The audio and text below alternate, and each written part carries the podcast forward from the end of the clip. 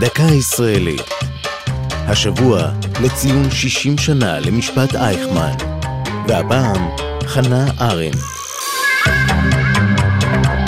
ב-1961 העמידה ישראל לדין את הפושע הנאצי אדולף אייכמן, במשפט שנהפך לאבן דרך בהתמודדותה של החברה הישראלית עם זיכרון השואה.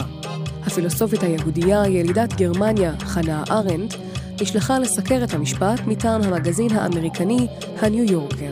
הדוח שכתבה התפרסם תחילה כסדרת כתבות, והפך לאחד מספריה הידועים, אייכמן בירושלים, דוח על הבנאליות של הרוע.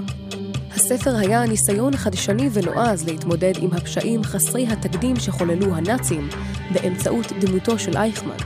במושג שטבעה הבנאליות של הרוע, טענה ארנדט כי לא הפשעים היו בנאליים, הללו היו מפלצתיים בתכלית, אולם הרוב הגדול של מבצעיהם, סברה, לא היו מפלצתיים כלל, כי אם בני אדם רגילים ושומרי חוק, שהיו שותפים למעשי הזוועה מתוך ציות לפקודות, לחוק ולמנהיג.